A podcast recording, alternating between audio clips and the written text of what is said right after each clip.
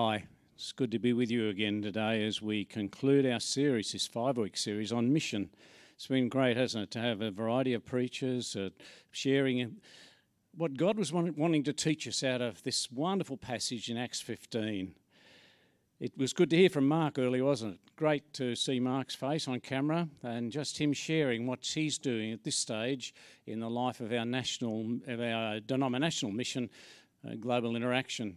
Uh, Mark, of course, uh, served here with us at Dural for a period of time, and much of our youth work was actually built on the work that he he commenced here, and then Val, of course, was really the person who instigated some of the, the work which we now very much appreciate in ministry, in prayer, in the life of our church.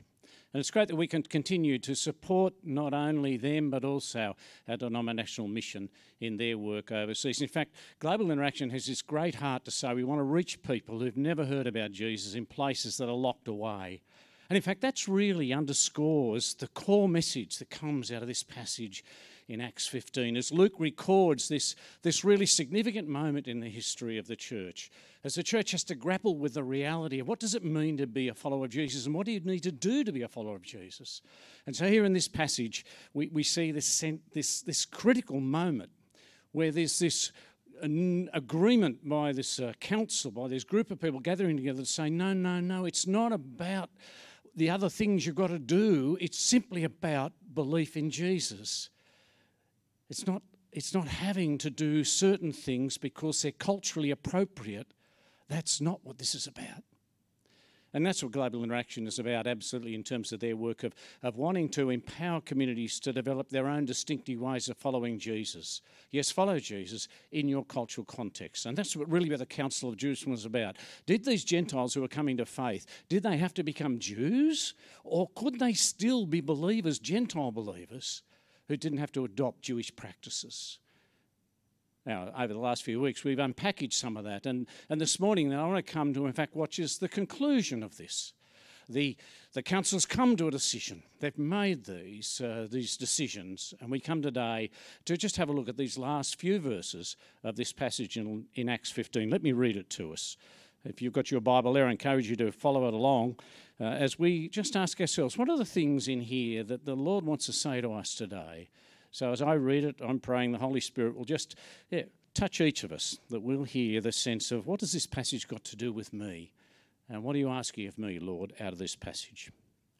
So, uh, reading Acts uh, chapter 15 and from verse uh, 23, and then the apostles and elders, with the whole church, decided to choose some of their own men and sent them to Antioch, with Paul and Barnabas. They chose Judas and Silas, two men who were leaders among the brothers. With them they sent the following letter The apostles and elders, your brothers, to the Gentile believers in Antioch, Syria, and Cilicia, greetings. We have heard that some went out from us without our authorization and disturbed you, troubling your minds by what they said.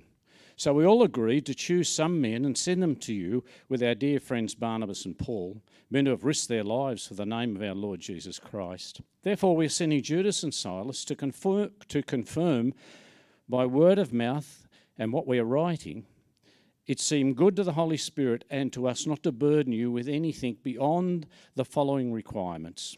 You abstain from food sacrificed to idols, from blood, and from the meat of strangled animals, and from sexual immorality, and you do well to avoid these. Farewell. And then the text continues just to say the men were sent off and went down to Antioch, and then they gathered the church together and delivered the letter. You know, as I read this passage, I get a couple of things uh, uh, kind of resonate with me as, as I understand what was happening here. You see, the hard work had been done. They'd gathered, they'd listened, they discerned and they agreed. Yes, you don't need to become anything other what you are to become a follower of Jesus.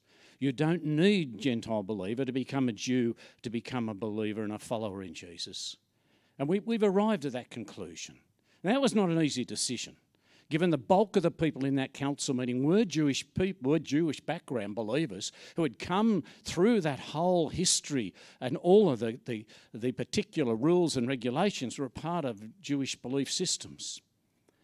But they'd been transformed by the reality of Jesus' love. They come to a place of understanding that his death on the cross and his resurrection were absolutely sufficient. And there was nothing more that needed to be added to that. And as they come to that profound moment, uh, then they decide, what are we going to do about this? And so they agree they'll write this letter. And so we have that letter there. You see, what they'd, see, what they'd, they'd come to recognise was that the foundation had been laid, but now that had to be declared, shared, uh, distributed, if you like, proclaimed. Let no one be confused that faith in Jesus is the key. It's not about tradition, it's not about culture, it's about faith. And that's no less true for you and for me today. Our journey in step with God is about our own understanding of Jesus' love for us and our personal response to that. Whatever our tradition or our background, whatever we come from, it's that key is the issue for us. Is Jesus my Lord and Saviour? Am I investing my life in Him? That, that's the key for us as it was the key then. But of course, that needs to be told, doesn't it? Because even in our contemporary world, there are people who are still confused. What does it mean to be a follower of Jesus? What do I have to do to do that? What are the things that, that must be done? What are the traditions I need to enact? Well, the Council of Jerusalem said, no, no, no, no, no. It's about knowing Jesus and who he is for you. And so, as Peter says in verse 10, now then, why do, we tr- why do you try to test God by putting on the necks of the Gentiles a yoke that neither we nor our ancestors have been able to bear? No, we believe it is through the grace of our Lord Jesus Christ that we are saved, just as they are. what a tremendous proclamation for all of us, irrespective of our background, our ethnicity, our traditions, our failures, to know that it's the grace of our Lord Jesus Christ by which we're saved. Who wouldn't want to go and share that? And of course, that's the first thing I see in this passage. So, uh, having got to that point, they know this has got to be shared. And so, what do they do? They say, We'll, we'll follow, we'll send out some people. And so they say that specifically, that we're going to, to identify some men to send back with Paul and Barnabas so that this can be shared. You see, the early church is a sending church. If we're going to be in step with God and His mission, we're going to understand our primary posture is one of sending and being sent. So, what do they say? They said, That's what we'll do. And uh, of course, uh, you have the echoes of Jesus' words, you have the echoes of the Father's words. For God so loved the world, He what? He sent His Son Jesus says, As the Father sent me, so I send you. And of course, Jesus, the great command in Matthew 28 go, go, go, go into all the world, cross every boundary, cross every culture, go and share the good news of Jesus. Uh, they're, they're powerful words, aren't they? Inspiring. But they need to become more than just inspiring words, they need to cause action. And that's exactly what we see the Council of Jerusalem recognizing and knowing. It's all very well for us to have made this decision, but now it has to be made known to people all over, particularly back there in Antioch where the problem was first arised. And so they send, they send these two men to go back and share that. As I reflect on the 120 years of Baptist history, through global mission, through uh, global interaction, I recognise that is absolutely at the core of what that's about.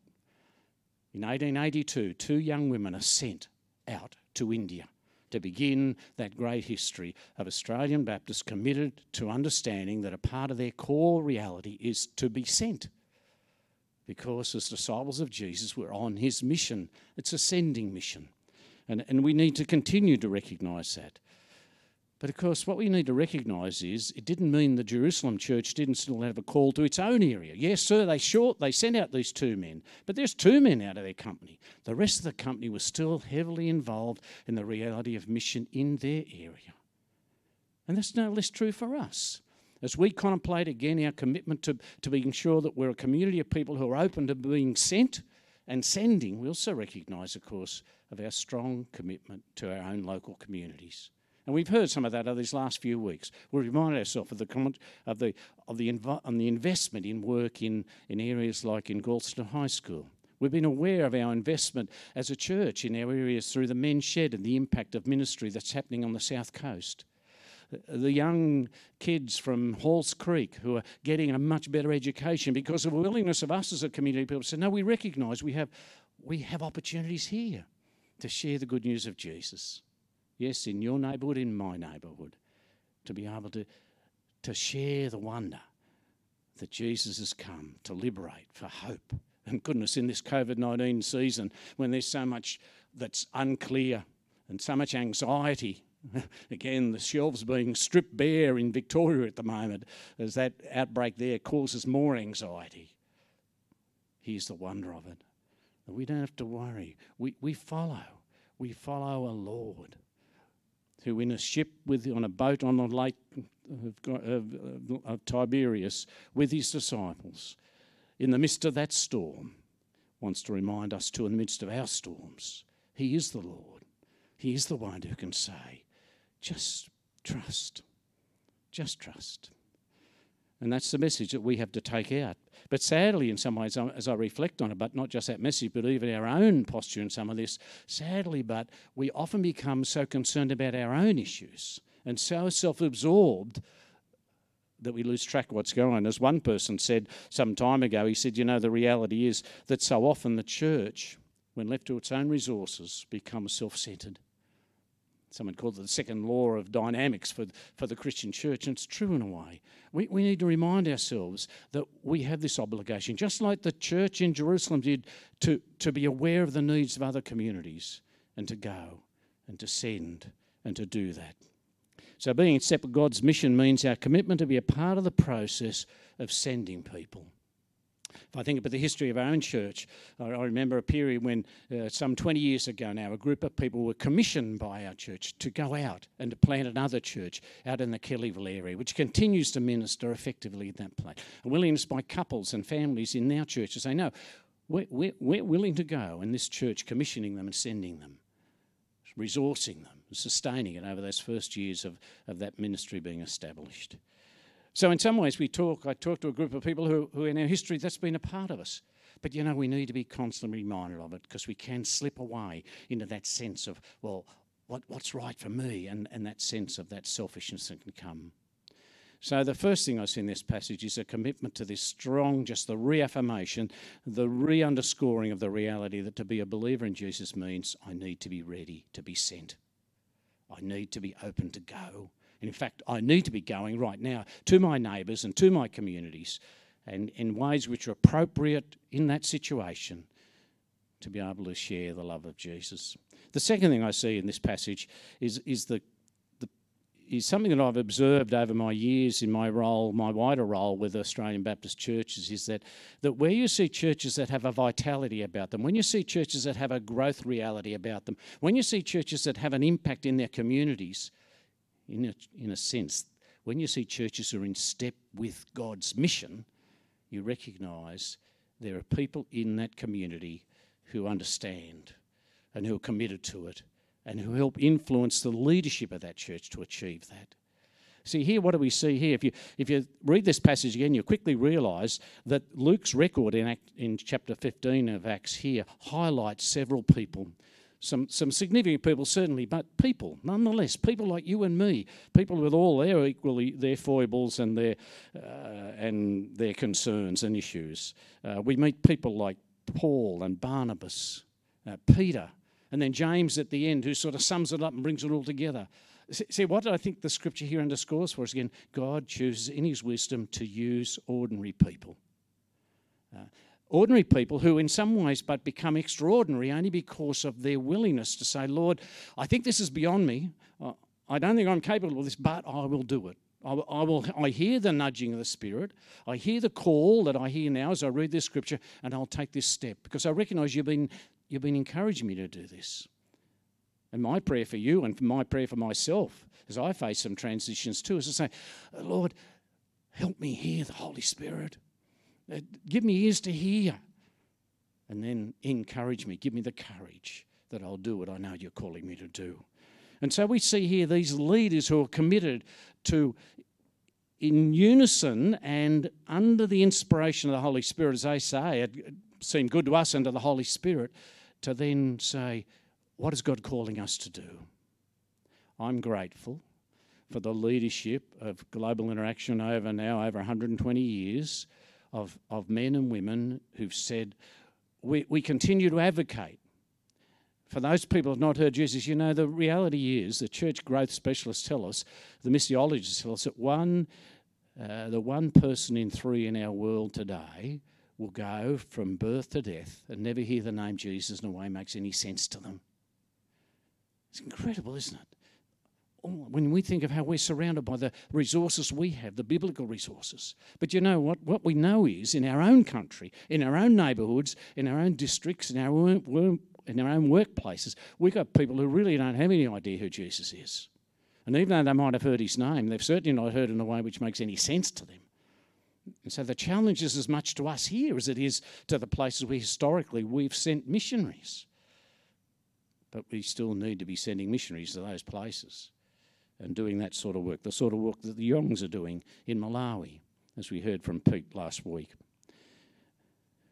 So I, I just want to encourage us to recognise that we have this this wonderful challenge, and I'm so grateful for leadership that brings that to bear. And I'm grateful for the leadership of this church. And over our long history, we've seen that continued commitment. I mean, summarised obviously partly in this, this month of May, which we're doing in June, but that's okay. Um, this, this whole sense of how do we how do we resource these things we're committed to? How do we resource the work that goes on the Solomons, the work that's going on at Galston High? How do we resource, resource the work that Global Interaction does on behalf of us Australian Baptists? How do we resource the work of the work in Malawi that Pete and his family are doing?